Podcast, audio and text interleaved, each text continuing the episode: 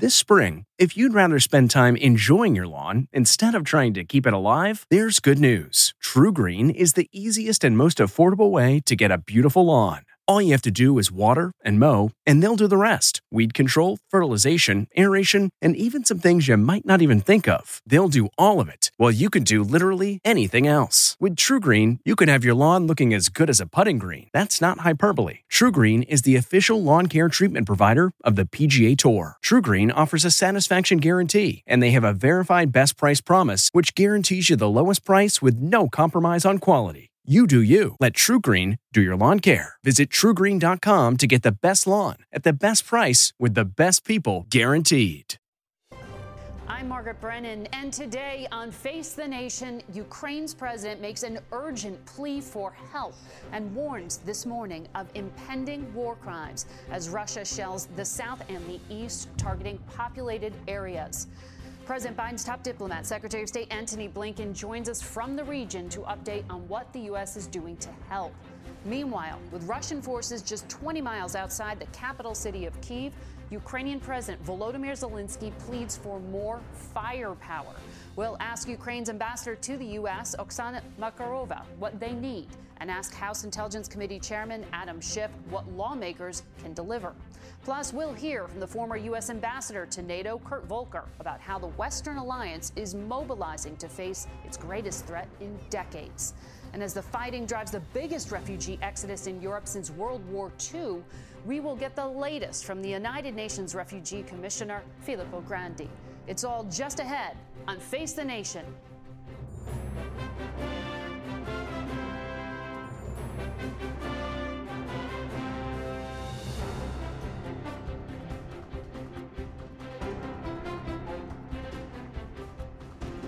Good morning and welcome to Face the Nation. We have watched with growing horror as Vladimir Putin's rampage through Ukraine continues. The death toll from both sides is incalculable at this point. The news and pictures from the region are adding a surreal quality, devastating a world still struggling to recover from a two year global pandemic. Russia's economy and, in turn, the Russian people have suffered a series of blows, from crippling sanctions imposed by the U.S. and its allies to the growing list of major corporations pulling out of that country. But Vladimir Putin has refused to back down. Yesterday, Ukrainian President Volodymyr Zelensky asked Congress for more aid, including fighter jets. And again today, he repeated that plea for a no fly zone, a request the U.S. and its allies have rebuffed for fear of direct confrontation with Russia's military. We begin in Kiev with Charlie D'Agata. Charlie? Good morning, Margaret. The latest word from the International Red Cross is that effort to evacuate as many as 200,000 residents from the southern city of Mariupol has failed again for the second day in a row. Both sides blaming each other for breaking a temporary ceasefire with renewed fighting. Residents in the besieged city of Mariupol have withstood some of the heaviest shelling from the Russian military since this invasion began. Doctors Without Borders describes the humanitarian crisis as catastrophic and that civilians are in desperate need. The city's hospital is overwhelmed. A man rushes in, clutching his 18 month old son, wounded in shelling. Doctors try frantically to revive the little boy, but they're unable to save him. His mother breaks down in tears. Elsewhere, the brutal onslaught has only intensified, destroying everything in its path. Ukrainian President Volodymyr Zelensky today warned that Russia is now planning to bombard the port city of Odessa while renewing the plea for a no fly zone countered by President Putin's warning to the West that any country declaring a no fly zone would be seen as an enemy combatant. With Moscow now banning all media coverage of the war in Ukraine, Visa and MasterCard have now joined the growing number of international companies suspending operations in that country.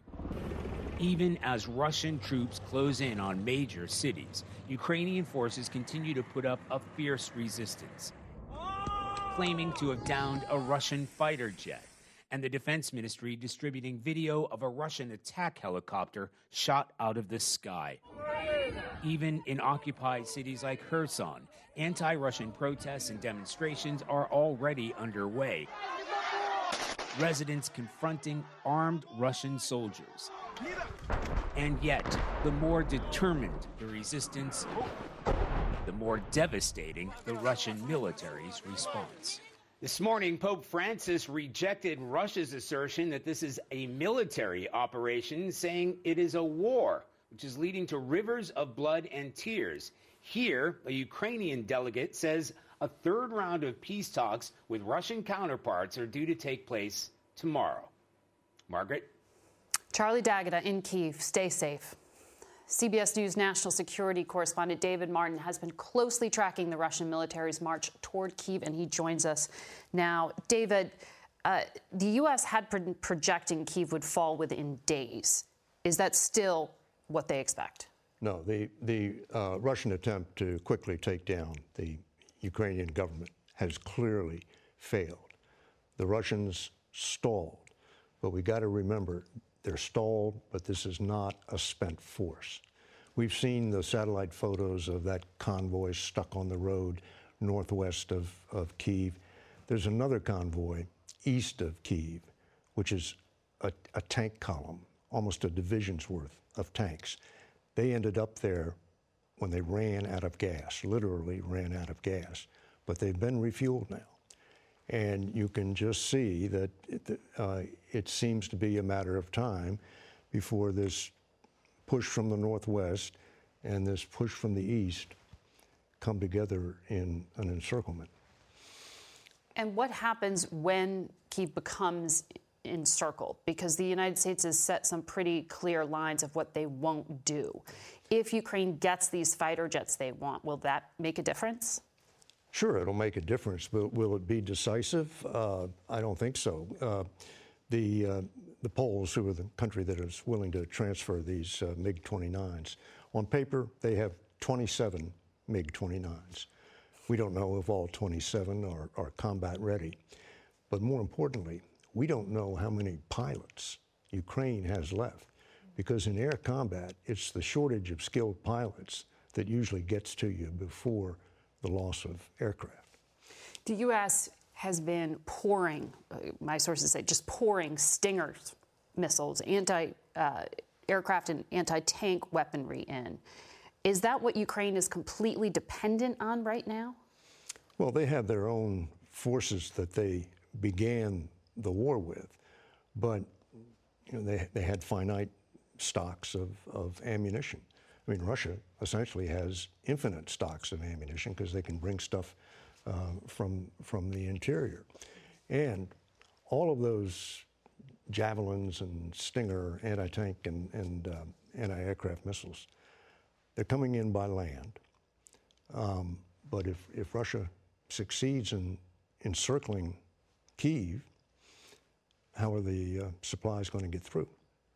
I have not been told yet from every U.S. official I've asked, I have not heard the clear answer to the question of when all of these sanctions will actually affect their military and what's happening on the ground. When will we see an impact? I don't think we should count on sanctions to have an impact on the fighting in Ukraine. Um, what we should count on is that the Russians have proven themselves to be not very good at maneuver warfare. The art of maneuver warfare is to bring all your forces, land, air, all together at a point of attack.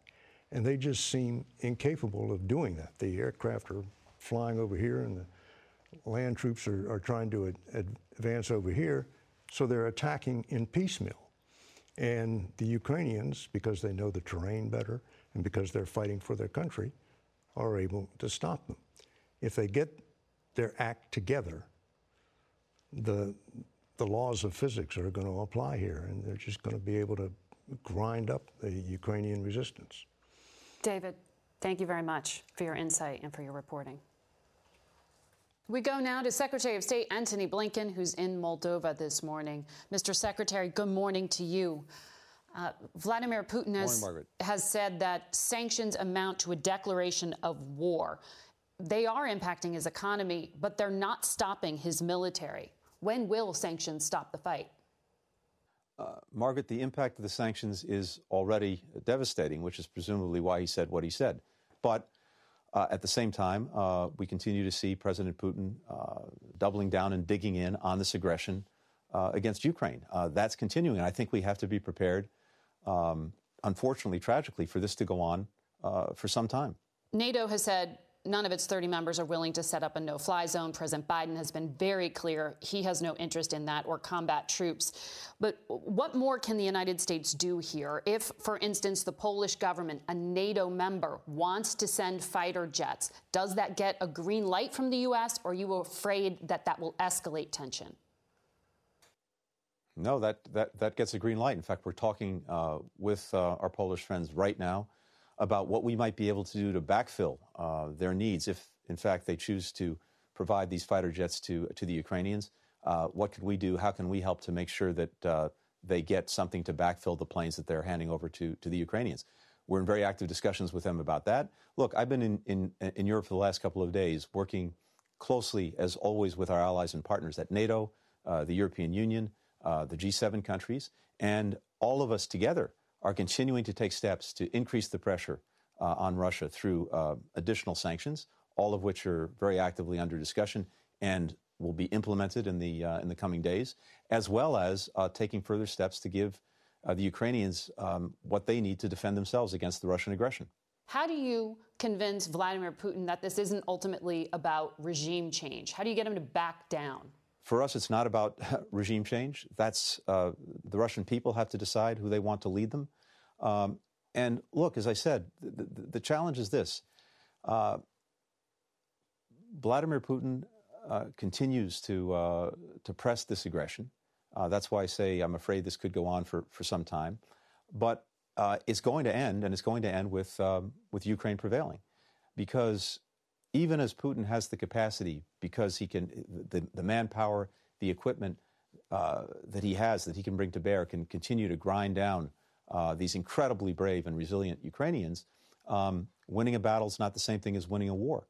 Taking the city is not the same thing as capturing the hearts and minds of Ukrainians. What they've demonstrated with ex- extraordinary courage is that they will not be subjugated to Vladimir Putin's will uh, to and, and, be under Russia's thumb. So whether that takes um, another week, another month, another year to play out, uh, it will. And uh, I know how this is going to end.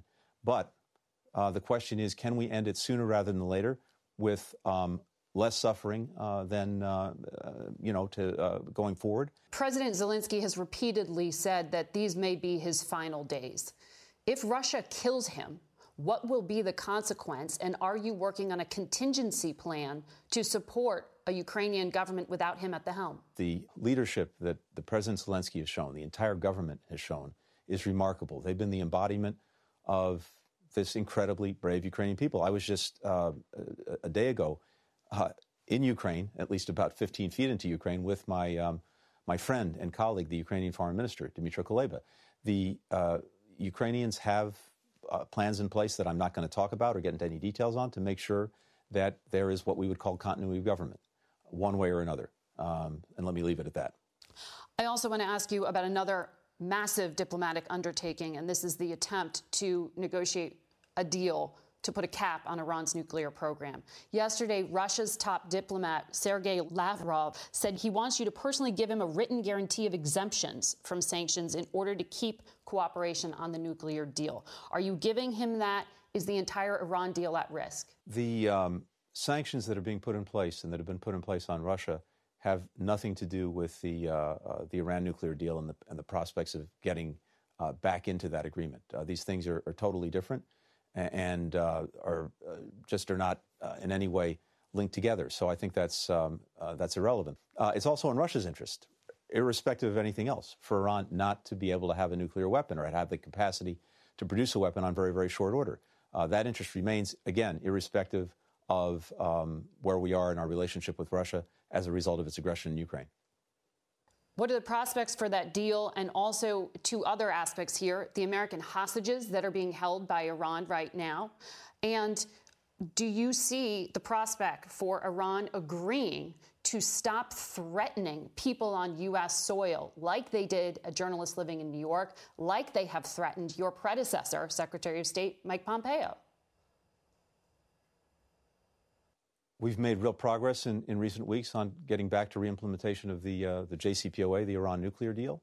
Uh, and I think we're, we're close. But uh, there are a couple of, uh, of, of, very challenging remaining issues, and nothing's done until everything's done. And so, unless we're able to resolve uh, a couple of outstanding issues, um, then we don't get uh, we don't get back to the deal. But we're working on it right now. It is really coming down to whether we can resolve a couple of outstanding issues. If we can, we'll get back into the deal. If we can't, we won't. On those specific issues of stopping stopping threats against those on U.S. soil and on releasing hostages? Are those two demands?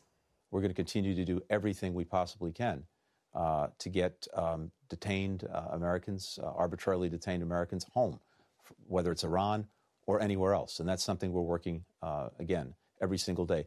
When it comes to threats uh, that, uh, that Iran is making, when it comes to actions that it's taken outside of the, the, the, nuclear area, including activities in, in the region, in the Middle East, that are threatening to us, uh, threatening to allies and partners.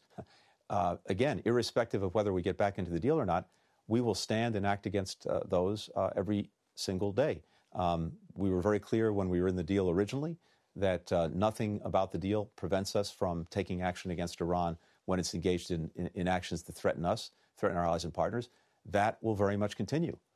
Mr. Secretary, thank you for your time. Thanks, Margaret. Good to be with you. Face the Nation will be back in a minute. Stay with us. Achieving a gorgeous grin from home isn't a total mystery with Byte clear aligners. Just don't be surprised if all of your sleuthing friends start asking, What's your secret? Begin by ordering your at home impression kit today for only $14.95.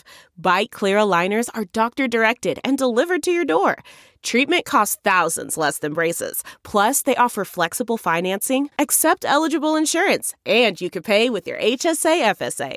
Get 80% off your impression kit when you use code WONDERY at Byte.com. That's B-Y-T-E dot com. Start your confidence journey today with Byte. Delve into the shadows of the mind with Sleeping Dogs, a gripping murder mystery starring Academy Award winner Russell Crowe. Now available on digital. Crowe portrays an ex-homicide detective unraveling a brutal murder he can't recall.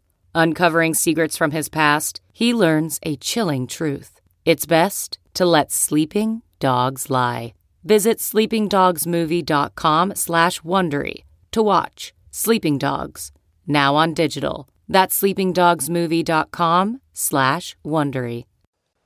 And we are joined now by Ukraine's ambassador to the United States, Oksana Markarova. Welcome back to Face the Nation, Ambassador. Thank you. Thank you very much for having me. Your president issued two pleas for help this morning. Um, he said if the West does not provide Ukraine with at least planes, there's only one conclusion to make. You also want us to be killed very slowly. This morning, Secretary Blinken said there is a green light for Poland to give you those fighter jets. Do you know if you will get them and what difference will it make? Well, as we see during 11 past days, I think Ukrainians has shown to all the world that we are not going to stop and we are not going to surrender, and we will defend our homes.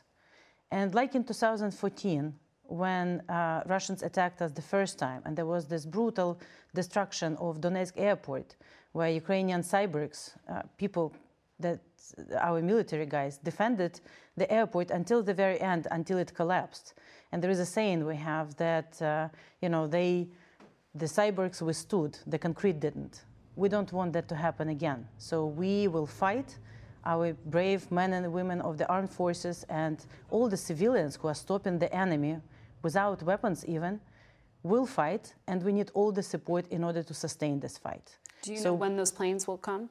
Uh, we are hoping as soon as possible, and we are working with our American, especially friends and allies, on the steady supply of all the ammunition and uh, anti-air, anti-tank, and planes to be able to effectively defend our country. Uh, it terrified the world, frankly, this week when they saw that Russia fired on a nuclear power plant in Ukraine. Um, and their, your president told Congress yesterday forces from Russia seized two nuclear power plants in Ukraine. They're advancing towards a third. Are you on your own to defend these? Is any help coming from anywhere in Europe to secure the nuclear plants? Well, I think it should come because uh, the first station that they seized was Chernobyl station, which is very risky, but it's not operational. So there is a lot of waste there and everything else. And since day, day one of the war, uh, the personnel that is there is held hostage. There are no change of shifts, so it's very dangerous. The second one, Zaporizhia, is the largest one in Europe. So actually, that put a world on the brink of the nuclear disaster. And even though, again, our firefighters were able to put down the fire, nobody is safe. Ukraine is not safe. Uh, Europe is not safe because these stations are not supposed to be run by war criminals. They're supposed to be run by, uh, uh, run by in, uh, responsible engineers. So uh, this is something that we are raising as, as an issue because Ukraine has many power plants mm-hmm. and all of them could be under attack because, again, we all are shocked not only about that, but about all this indiscriminatory shelling of civilians, shooting people, bombing schools, now nuclear plants. What's next? So, but what's the solution there? Are asking to, uh, you know, what UN officials to come in and help secure? I mean, what is the option available to Ukraine to secure these plants now? Well, this is the question to the world. You know, we are ready for any option. We're talking about the uh, closed no skies. We're talking about any type of uh, uh, security operations. We're talking to anyone. So whatever, whoever, whether it's the UN or any other or individual countries, I mean, we should act together. We are defending it. We're doing everything possible. We are being responsible. Even though we are defending our home, our armed forces are very careful not to shoot at the, at the power plants, not to do any damage that could impact not only Ukraine but us. We cannot say about the Russian criminals mm-hmm. who are doing everything specifically to destroy Ukraine. And Russia, of course, denies any of this uh, is deliberate um, and denies the reports from your government that they're raping women, that there's a deliberate targeting of nuclear power plants and infrastructure. They deny bombing Holocaust Memorial deliberately. Do you think that the international community is doing what it's supposed to do, or do you feel like the international system is failing Ukraine? Um, look, first, it's appalling uh, that Russia is denying it and, and that they are lying because we see it online. And I would like to thank all the brave men and women, journalists, who are now in Kiev and in all the other, other places showing what's actually happening in Ukraine. Uh, it happens. They did it. They did it deliberately. We uh, see it on videos, photos, and you know we all talk to people back home. Mm-hmm. So Russians are escalating, and they are quick, and we're very helpful. We're very thankful to all our partners, and especially to the United States, to everyone, to President Biden, for everything they're doing to support us. But it's clear after 11 days that we also need all of us to move faster because Russians are escalating. You attended the State of the Union last week as a guest of the First Lady. Um, the president addressed this country talking about Ukraine. That's very different for the American people to hear. How do you explain to the American people why this $10 billion in aid that President Biden is asking for, why should U.S. taxpayers be concerned and invested in your country? Well, Ukraine didn't do anything to be attacked. We didn't provoke Russia. We didn't do anything. We were, we, we were not a threat to Russia. Unless being a peaceful democracy and just peacefully living in your own country is a threat. And if it's so, then it's not only about Ukraine. Then Europe and the whole world is not safe. I mean, we see President Putin uh, threatening everyone with all the forces, including the nuclear force. We have to stop him because, again, it's not just some conflict, it's not just some regional problem. It's a full fledged war that a nuclear large power that actually signed an assurances together with the United States and Great Britain when we denuclearized Ukraine voluntarily in 1994, signed, give, gave us assurances not to attack us. So we are first, and we need to stop Putin and this criminal war in Ukraine rather than waiting until we all together will have to fight it everywhere. Madam Ambassador, thank you again for joining us.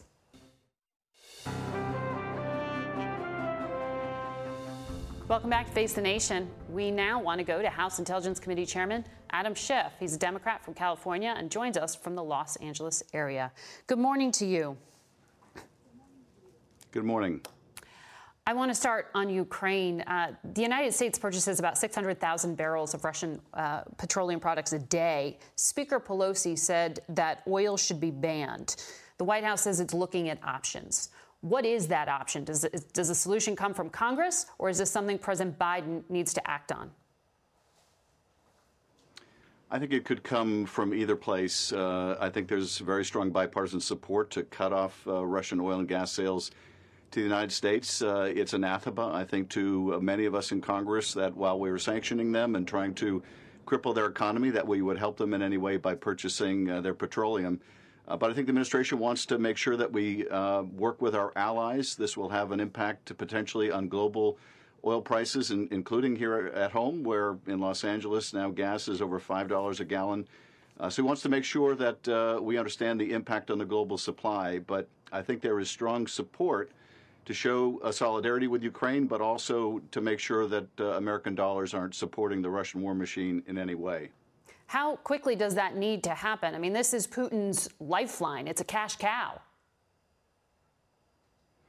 Well, I think we'd like to act on it very quickly. At the same time, you know, we have to be circumspect about the fact that Russia will probably find somewhere else to sell that oil and gas to. Uh, so the impact ultimately on Russia uh, may not be as powerful as we would like. Uh, it's why we have to continue to explore additional ways to really uh, crush the Russian economy. But I have to say, I'm uh, enormously impressed with how the world has come together, with how here in Congress, uh, in a very partisan Congress, Democrats and Republicans are uniting around uh, this tough sanction package, as well as providing more defensive military support to Ukraine. there is enormous solidarity with the brave people of Ukraine there is solidarity, but it seems that Vladimir Putin is willing to suffer the consequences of those sanctions, and the Russian people are. The military is not stopping its advance, uh, at least that we can see. Um, what will happen if, as President Zelensky is predicting, uh, he loses his life in this Russian attack? What will the United States do then? Well, he has, I think, been an incredibly courageous uh, wartime leader. Uh, this was, I believe, another uh, miscalculation by Putin, who believed Zelensky uh, was weak, uh, would not be able to lead a country to war. But in fact, he has proved to be enormously strong and not only rallied Ukrainians, but I think rallied people around the world. Uh, I don't want to contemplate what might happen in his absence, I, although I do think Ukrainian people will fight on, uh, and we will continue to support them. Uh, but obviously, we're doing everything we can, uh, supplying, I think, uh, real time intelligence to help uh, protect him, as well as to give Ukrainians the information they need to defend themselves.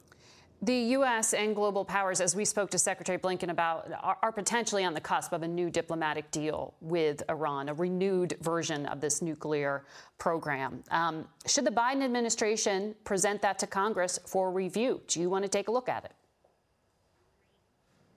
Well, I'm certainly going to want to uh, look at it and study it uh, and assess the merits of it. Uh, I think it will come down ultimately to whether it is a uh, essentially re-entering the deal uh, that the Trump administration um, pulled America out of, uh, or it is substantially a different, new and different deal. If it's the latter, then I think it will require a vote in the Congress. Uh, if uh, if it's the former, then uh, the administration may be able to do that on its own. Uh, ultimately, I think the decision to pull out was disastrous. Uh, Iran has moved forward, both in terms of its enrichment, but also in terms of its expertise. and ultimately, we're going to have to weigh the impact of that on any new agreement you are chair of intelligence. You know well uh, Iran's uh, espionage activities and the operations they've tried to carry out on U.S. soil, including this attempt to kidnap a, New York based journalist. There are also threats against former Secretary of State Mike Pompeo and other Trump officials.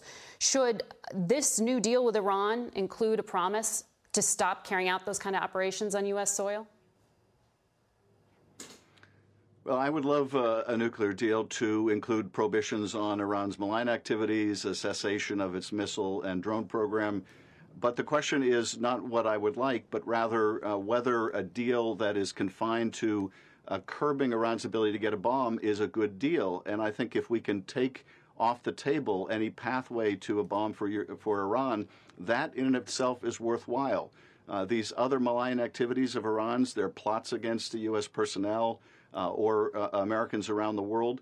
Uh, we can deal with and have to deal with separately, and we should deal with them uh, aggressively.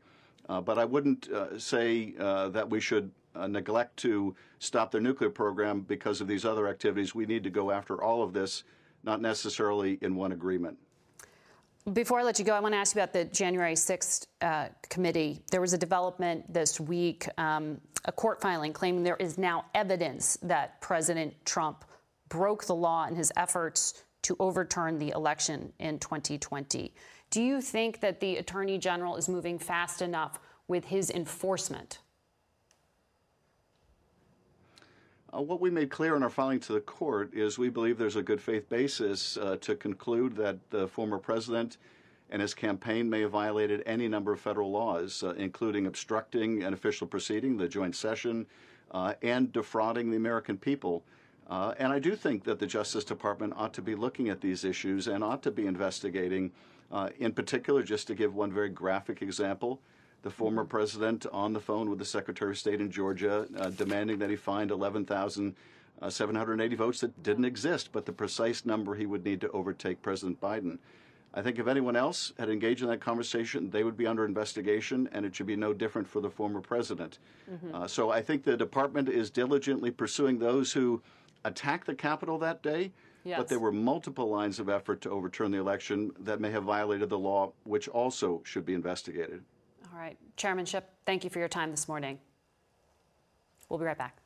CarMax is putting peace of mind back in car shopping by putting you in the driver's seat to find a ride that's right for you. Because at CarMax, we believe you shouldn't just settle for a car, you should love your car. That's why every car we sell is CarMax certified quality so you can be sure with upfront pricing that's the same for every customer. So don't settle. Find love at first drive and start shopping now at CarMax.com. CarMax, the way car buying should be.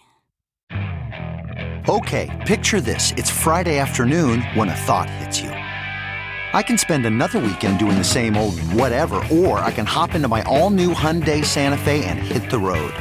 With available HTRAC, all wheel drive, and three row seating, my whole family can head deep into the wild. Conquer the weekend in the all new Hyundai Santa Fe. Visit HyundaiUSA.com or call 562 for more details. Hyundai, there's joy in every journey. We turn now to the refugee crisis. Christina Ruffini reports from Poland.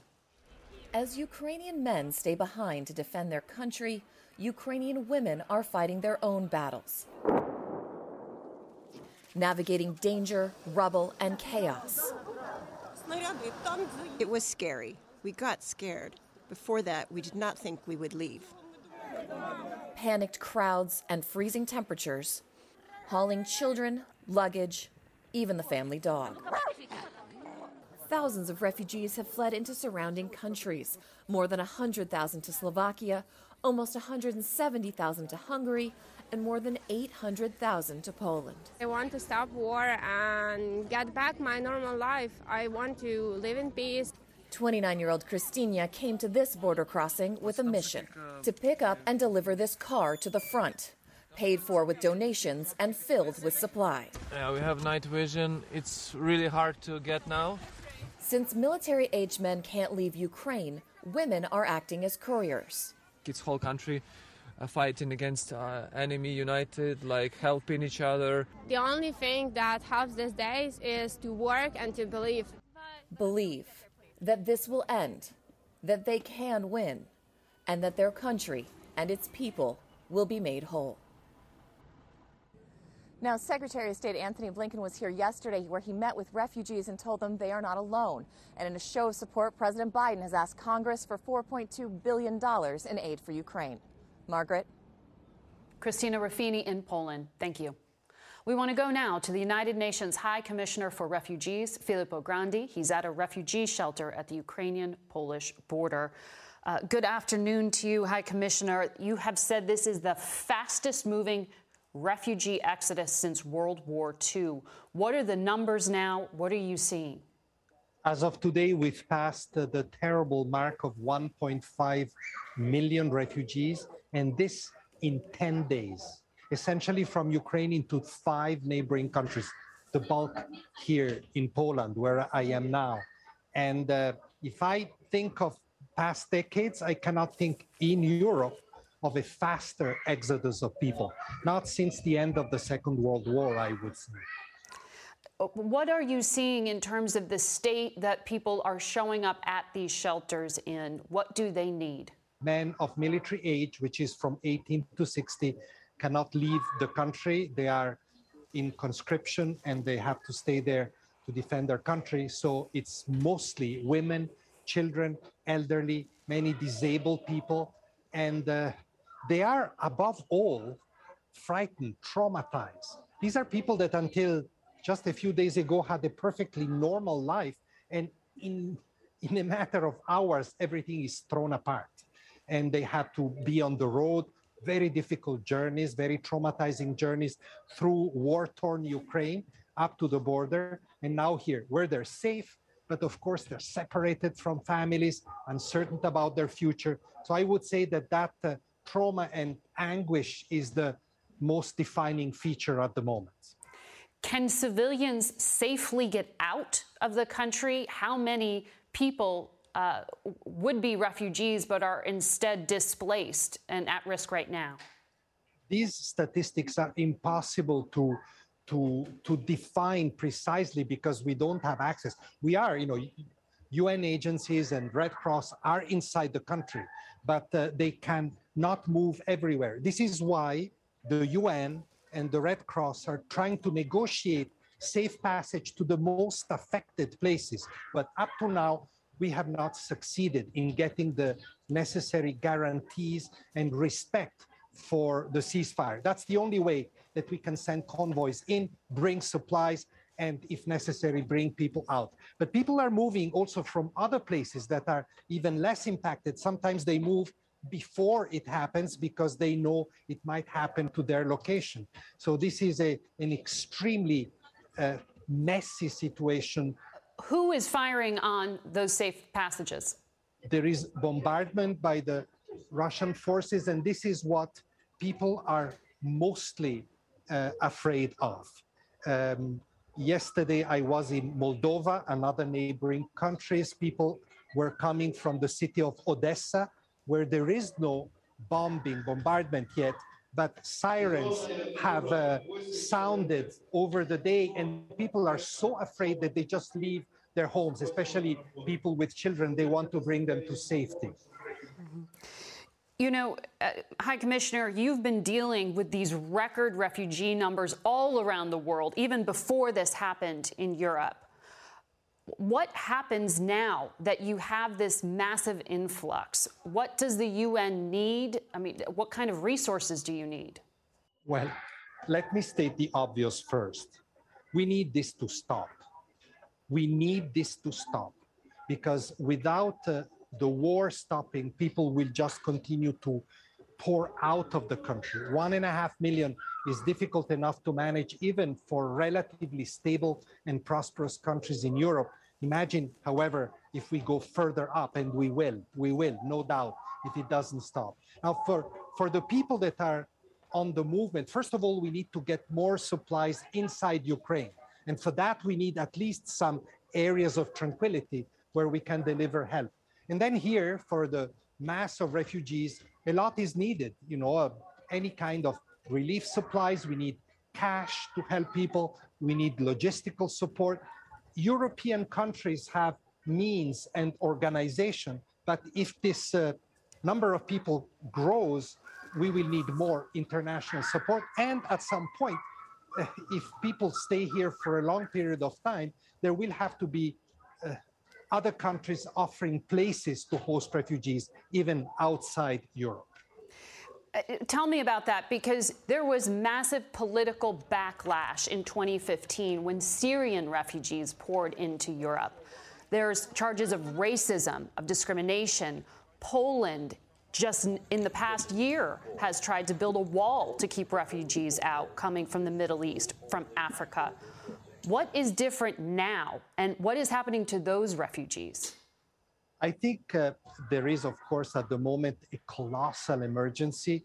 There is a certain, there are certain geopolitical factors at play, but uh, I, I, I look at the future, And you're right, we've been struggling with convincing Europe to take to open the doors for more people, not to push back people. But I think that this crisis, and I've said it before, carries an important message that anybody can become a refugee very suddenly, and that any country can become a frontline refugee receiving country needing the support of others.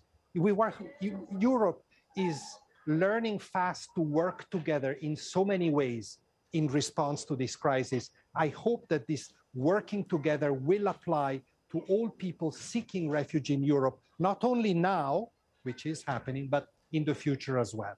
Thank you very much, Mr. High Commissioner, for your time today, and good luck to you. We'll be back in a moment. Okay, picture this. It's Friday afternoon when a thought hits you. I can spend another weekend doing the same old whatever, or I can hop into my all new Hyundai Santa Fe and hit the road. With available HTRAC, all wheel drive, and three row seating, my whole family can head deep into the wild. Conquer the weekend in the all new Hyundai Santa Fe. Visit HyundaiUSA.com or call 562 for more details. Hyundai, there's joy in every journey. Okay, picture this. It's Friday afternoon when a thought hits you. I can spend another weekend doing the same old whatever, or I can hop into my all-new Hyundai Santa Fe and hit the road. With available HTRAC all-wheel drive and three-row seating, my whole family can head deep into the wild. Conquer the weekend in the all-new Hyundai Santa Fe. Visit HyundaiUSA.com or call 562 for more details. Hyundai, there's joy in every journey. We're joined now by Kurt Volker. He was a former U.S. envoy to Ukraine and former U.S. ambassador to NATO, and he joins us now. Thank you for coming on the program.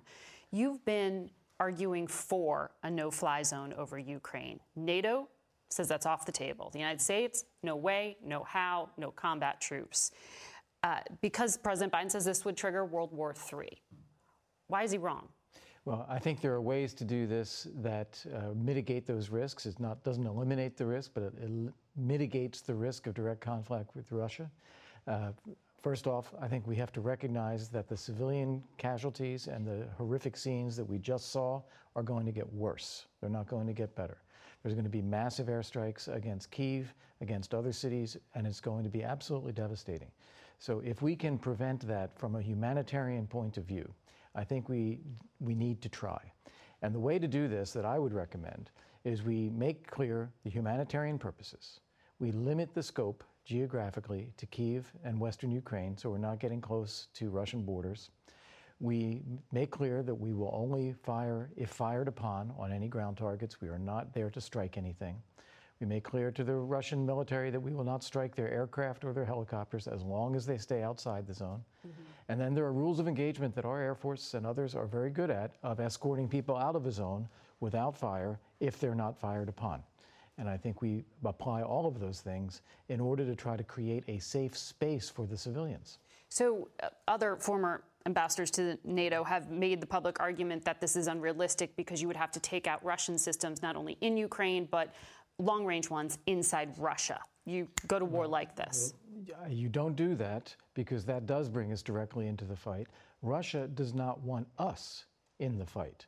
And I think we are letting Putin get inside our heads and deter us from doing things to protect civilians rather than taking into account that he does not want the U.S. or other countries supporting Ukraine. So, if the goal ultimately, diplomatically, is to stop the carnage and stop the war, how do you get Vladimir Putin to back down? Who can actually do that? Because the Germans tried, the French tried, the Israelis tried. No one's got any success. The U.S. is talking to China. Who can do this? The Ukrainian people can do this. The Ukrainian people are there, they are determined, they are fighting. Uh, we are fortunate that we don't have to be in a position of fighting Putin or trying to stop him. The Ukrainian people are ready to do this. And that's why it's critical that we give them every bit of support and assistance we can. When you say it will get worse, I mean, the French president has mm-hmm. indicated that's basically what Vladimir Putin told him. Tell me what you what is the scenario the public needs to prepare for? Because NATO is already saying cluster bombs are being yes. used. You hear incredible accusations from the Ukrainian government about what is happening. The United States intelligence says lists of people to send to camps are being drawn up.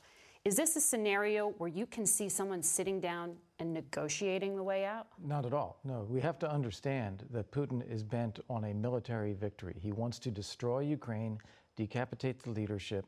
Uh, he doesn't care about how many casualties this causes, what happens to the civilian population.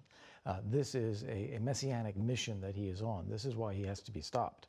And again, we can do things to assist the Ukrainians. Very happy to hear uh, Secretary Blinken say that we are now greenlighting the aircraft from Poland uh, to Ukraine. We should be providing some of our own A 10 aircraft that we're ready to put into storage. Uh, there are trained Ukrainian pilots who use them. We should be looking at more means to get more uh, support in quickly. What the UN uh, High Commissioner just said was they need tranquil areas inside Ukraine. In western Ukraine, there are areas where there is no Russian fighting now. Uh, we could try to help create those tranquil areas for delivery of assistance. So much more we could be doing. Is there the political will for that? You served in the Trump administration. Um, former Vice President Pence said Friday there's no room in the Republican Party for apologists for Putin. It's kind of extraordinary he had to say that. Yeah, uh, we've heard that in our in our media. We've heard that from some politicians here. But I think, as you heard also from Adam Schiff, there is incredible bipartisan unity in the Congress, Senate, and the House, and uh, among experts and national security figures here in the country. Everyone sees what Putin is doing. There is there is no support for this whatsoever. Full support for Ukraine. The only question is how far we go to help Ukraine. Was was the former president an apologist for Putin? That's what the vice president well, said. I'm not going to pass a judgment on that. We heard what he said. You know, he said that Putin was acting in a smart, you know, savvy way. I mean, that's not the messaging that you want to send. Messaging you want to send is that he is acting in an irresponsible, inhuman way, mm-hmm. killing people uh, in an unjustified war, and we should be on the side of the Ukrainians to help them. Thank you, Ambassador, for joining us today. We'll be right back. There was some good news this week progress at home battling COVID. There are some hints that life might be returning to something resembling normal. CBS News senior national correspondent Mark Strassmann reports. Happy Mardi Gras! When the only mask in sight is a Mardi Gras costume, you know something's changed. It's like your soul re entering your body. It feels good to be back. Starting tomorrow in New York. We are winning. So Let's celebrate the win. One of America's first cities to impose a mask mandate in public spaces will lift it. Starting Monday, New Jersey ends mandatory masking in schools. California, Oregon, and Washington state will do the same next week. COVID cases, hospitalizations, and deaths all down dramatically. Under the CDC's new metric, more than 90% of Americans live in counties with low or medium COVID risk. And a big reason is vaccinations. Three fourths of adults now have theirs. Another booster with COVID cases down, the labor market's up. Nearly 700,000 jobs added last month. 90% of jobs lost during the pandemic have returned. But COVID always comes with a caveat. Health officials warn the pandemic is hardly over, and children under five are especially vulnerable. But overall, in unmasked America, we're breathing easier. If he succeeds in Our Mark Strassmann with some news on COVID for a change. That's it for us today. Thank you for watching. Until next week, for Face the Nation, I'm Margaret Brennan. Today's guests were Secretary of State Antony Blinken, Ukraine's ambassador to the U.S. Oksana Markarova, United Nations High Commissioner for Refugees Filippo Grandi, California Democratic Congressman and Intelligence Committee Chairman Adam Schiff, and former U.S. envoy to Ukraine and U.S. ambassador to NATO, Kurt Volker. The executive producer of Face the Nation is Mary Hager. This broadcast was directed by Shelley Schwartz. Face the Nation originates from CBS News in Washington. For more Face the Nation, we're online at facethenation.com. And you can follow Face the Nation and CBS Radio News on Twitter, Instagram, and Facebook. Face the Nation's also on our digital network, CBSN, at 12 p.m. and 4 p.m. Eastern Time every Sunday. Take a look under your bed. Find stuff under there? What about jobs? No? Now try your basement. There's a pair of overalls that overall you're not so into anymore. A perfectly good laptop that hasn't sat in your lap in months. And even more stuff, but still no jobs? Well, you really have both. See, stuff is defined as household articles considered as a group. Sometimes this stuff is no longer needed. Wait, no longer needed? That can't be right. Because remember those jobs you were looking for? Those are really needed, and they're the stuff inside your stuff even inside that winter coat that moved with you to Phoenix. Our job is to unlock those jobs, and it starts when you donate your stuff to your local Goodwill. Here's how we do it. When you donate to Goodwill, we sell your stuff to provide job training for people right here in your community. So just by teaming up with Goodwill, you help create jobs. And isn't that worth parting with the leftover keytar from your 80s cover band? Goodwill. Donate stuff, create jobs. Find your nearest donation center at goodwill.org. A message from Goodwill and the Ad Council. Hey, this is Reba McEntire, and I wanted to take a moment to talk to you about a serious problem right here in our own backyard. Did you know that there are nearly 16 million kids struggling with hunger in America? That's one out of every five precious children in this country who might not get to eat dinner tonight. But hope is just around the bend because there's enough healthy, nutritious food produced in this country to put a smile on the face of every last hungry kid. And that's when the Feeding America nationwide network of food banks steps into the picture. They collect surplus food, engaging their communities in solving hunger and giving hope to the hungry kids and their families. But they need your help. So join me in supporting Feeding America and your local food bank. Find out how you can help at feedingamerica.org. Together, we can solve hunger. Together, we're feeding America. A message from Feeding America and the Ad Council. 54, so it's too late to start saving for retirement, right? Uh, not right. Starting to save, even in your 50s, can really make a difference. Right now, saving seems hard to wrap my head around. AARP makes it easy. Go to aceyourretirement.org and chat with Avo, the friendly digital retirement coach. It's free and only takes three minutes. I like three minutes. Answer some questions and get personalized tips to help boost your retirement savings. Thanks. Just head to aceyourretirement.org. That's aceyourretirement.org. A message from AARP and the Ad Council. Ladies and gentlemen, we have arrived in Philadelphia. Local time is 3:05 p.m. and the temperature is 67 degrees. At this time, you are now free to use your cellular devices. You know that feeling when you get to turn your phone on after the plane lands? You can have that feeling every time you drive. Make sure your cell phone is stowed away whenever you are behind the wheel. Visit StopTextStopWrecks.org. A message brought to you by the National Highway Traffic Safety Administration, Project Yellow Light, and the Ad Council.